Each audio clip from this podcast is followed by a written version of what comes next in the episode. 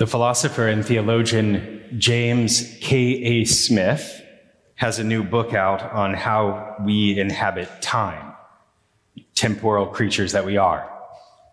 He wants to explore what it might look like, what it might feel like uh, to be attuned to the Spirit, to be attuned to the Spirit as we move through our days. Here's a taste from early on in the book. He writes, Some of my formative experiences have disposed me to ignore and exclude, willfully indulging the blind spots I've inherited. Racism, for example, is not just an attitude, but a bodily set of habits that I absorb over time. But compassion can become the same sort of dispositional habit a bodily disposition woven into my being because I've learned what it means to be vulnerable and cared for. Over time, someone has both shown me compassion and shown me how to be compassionate. And my history has been an opportunity to practice my way into being compassionate. Or at least that's my hope, he says. He sums it up like this Our temporality, he likes big, like multi-syllabic words, so pardon it. But our temporality, our being creatures in time, our temporality is sticky. Sticky. We pick up things along the way, things we need, things we cherish, things that bring us life, things that weigh us down. And that brings us to tonight's gospel. Come to me, all you that are weary and carrying heavy burdens, and I will give you rest. Take my yoke upon you and learn from me. For I am gentle and humble in heart, and you will find rest for your souls. For my yoke is easy and my burden is light.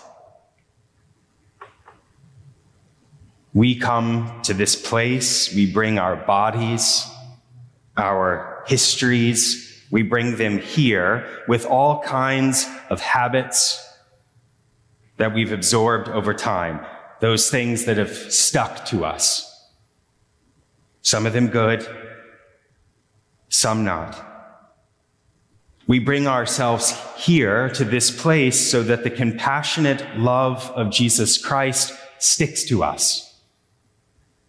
We put ourselves in position to bump into God so that his habits of perfect mercy and grace take root in us, so that his life becomes our life.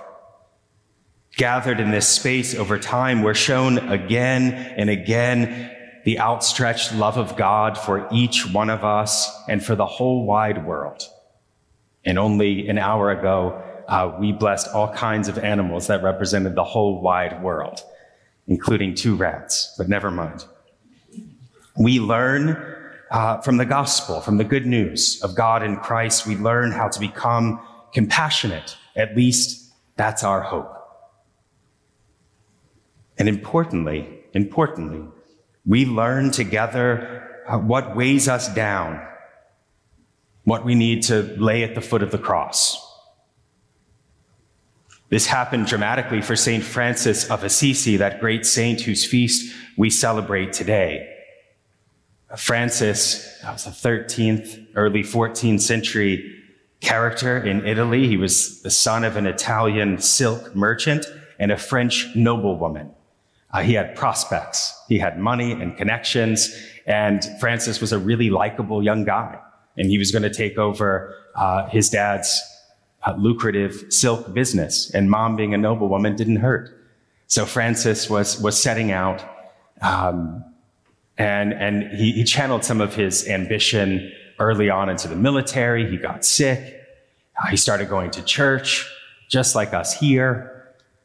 And he heard uh, through scripture and prayer God's clear call to him to rebuild the church, to rebuild the church. So all uh, all of Francis's uh, ambition, his gifts, his real sense of joy. People liked him. Uh, all of it became uh, oriented, directed towards loving service to Jesus and his church. So the stories of scripture, the story that we tell in our celebration of Holy Eucharist, it found a really sticky surface in St. Francis. It took root. And with all of his history, all of his liveliness, he put on the yoke of Jesus and learned from him. He discovered that he picked up all kinds of heavy burdens along the way, and he learned that he could drop them from his shoulders with a loud thud at the foot of the cross. The gospel promise us, promises us a, a transformed life, a life that can be uh, recreated by love, by the compassionate love of God. That life that truly is life. And that's the, you know, the paradox that Francis discovered and countless saints since Francis is that when we take on Jesus' yoke, when we learn from him, when it's no longer I who live, but Christ who lives in me, there is true freedom and peace and joy that can only come from God. So in this place, let's bring our souls, let's bring our bodies, time and again, and learn to drop the heavy burdens we carry, to lay them down, and take on the yoke of Christ, where we are promised rest for our souls as they are joined to God's life, joined to God's abundant life. That's how I want to move through time.